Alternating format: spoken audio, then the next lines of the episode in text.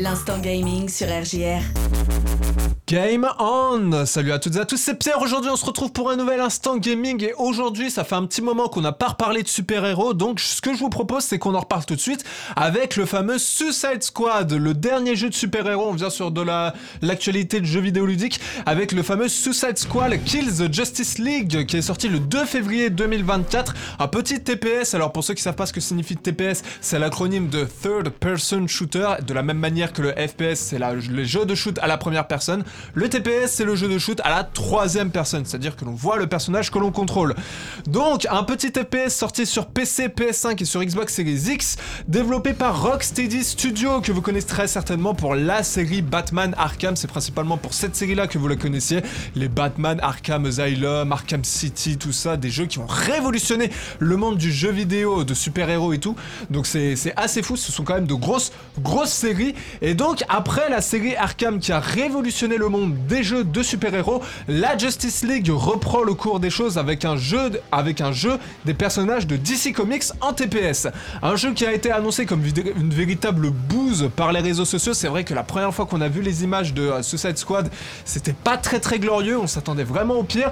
Et maintenant, ce que je vous propose, c'est de savoir, voyons voir comment la Justice League s'en sort, si elle est digne de succéder au jeu Batman. C'est ce qu'on va voir aujourd'hui et on commence tout de suite avec le gameplay. Alors le gameplay, il est très intéressant qu'elle nous propose de contrôler quatre personnages différents entre King Shark, Boomerang, Deadshot et la fameuse Harley Quinn. Je pense que vous connaissez tous. Voilà. Alors après, je connais pas trop l'univers de DC Comics, donc pour les plus gros connaisseurs, je pense que vous savez un petit peu de qui il s'agit, de quel univers, machin, etc. Euh, voilà. Maintenant, moi, je vais pas non plus rentrer trop dans les détails. Voilà.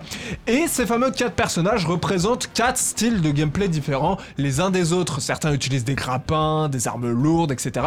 Et chacun des personnages va améliorer son équipement ou obtenir de nouvelles aptitudes au fur et à mesure que vous avancez dans le Mais là où ce jeu prend tout son intérêt, c'est lorsque vous y jouez en coopération avec des amis. C'est à ce moment-là que le jeu devient incroyablement fun. Alors certes, les mécaniques utilisées ne sont pas révolutionnaires, hein, c'est vrai, mais elles sont intégrées de manière sérieuse et non bâclée. Voilà, donc ça fait très plaisir, c'est très appréciable. En bref, c'est un gameplay qui est très maîtrisé, très réussi, certes rien de nouveau, c'est vrai, mais qui reste quand même très agréable à manier, c'est l'essentiel, voilà. Au niveau maintenant du level design, alors le level design, il est malheureusement le plus gros point faible du jeu en fait, on va pas se mentir. Alors il se résume en fait qu'à une éternelle montée en puissance, à détruire nos adversaires sans réfléchir pour avoir de nouvelles armes plus puissantes, pour appréhender des niveaux plus difficiles et ainsi de suite. Voilà, c'est comme ça que ça se passe. Le jeu manque en fait cruellement de variété dans ses missions et ses objectifs qui sont toutes très semblables avec en plus le manque de variété d'ennemis qui confirme en fait ce défaut de répétitivité. C'est ce qu'on pourra surtout lui reprocher. C'est d'ailleurs également le même point pour l'intelligence artificielle, hein, justement, qui n'est vraiment pas brillante et reste très centrée sur le nombre d'ennemis plutôt que sur leur réaction. Là encore, c'est un mauvais point. Et même pour ce qui est des combats de boss, ils sont bah, en fait assez maladroits car ils ne se démarquent pas des autres ennemis et n'ont rien vraiment de mémorable en fait. Donc là encore, c'est un point à oublier. En bref, le level design, alors il est pas mauvais non plus, hein, c'est vrai que j'en ai dit euh, beaucoup du mal, c'est vrai, mais c'est pas non plus mauvais, mais il est malheureusement beaucoup trop linéaire et manque cruellement de surprises et de variété, ce qui fait qu'on s'ennuie un peu en fait. C'est un peu dommage. Du côté des graphismes maintenant, alors esthétiquement parlant, le jeu est tout simplement splendide. On le remarque notamment dans les animations qui sont parfaitement fluides, mais aussi dans les effets visuels comme la fumée qui sont franchement très bien réalisés, mais surtout aussi dans la réalisation des cinématiques du jeu qui font vraiment très cinématographique. On a vraiment la sensation de se retrouver face à un film de DC Comics avec les anti-héros de DC Comics. C'est assez fou. Donc c'est tout simplement somptueux et même techniquement parlant, le constat est vraiment réussi. La fluidité est parfaite, pas de clipping, pas d'aliasing, une framerate constante, donc franchement, les graphismes sont assez irréprochables de ce côté-là. Voilà. Du côté du sound design maintenant, alors les musiques elles sont plutôt sympathiques même si elles n'ont rien d'extraordinaire. Elles s'accordent très bien à l'univers de Suicide Squad donc rien de mythique mais ça reste l'essentiel est là disons. Voilà, l'essentiel est là. Au niveau des bruitages maintenant alors c'est plutôt classique là encore mais ça reste très crédible. Hein, voilà le bruit des balles, des tirs, des, des, des, des acrobaties de nos personnages, ce genre de choses. Donc là encore pas grand chose à reprocher. Et pour ce qui est des doublages ils sont très réussis très immersif, en tout cas en ce qui concerne la version française. Après, pour ce qui est des autres versions, j'ai pas écouté, donc je vous laisse seul juge. Je ne vous en parlerai pas. Voilà. Tout ce que je peux dire, c'est que la version française, ça reste toujours très réussi, de la qualité au programme. Voilà.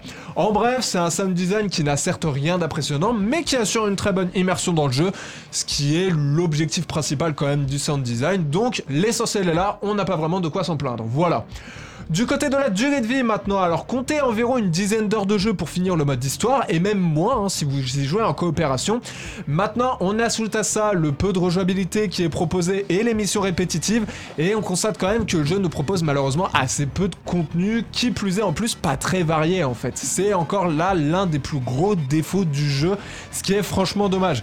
On peut cependant quand même parler de la difficulté du jeu qui reste très très bien calibré, pas trop difficile, mais qui conserve un certain challenge non donc là encore, c'est très appréciable, même si là encore, c'est surtout manque de contenu qu'on reprochera. Voilà.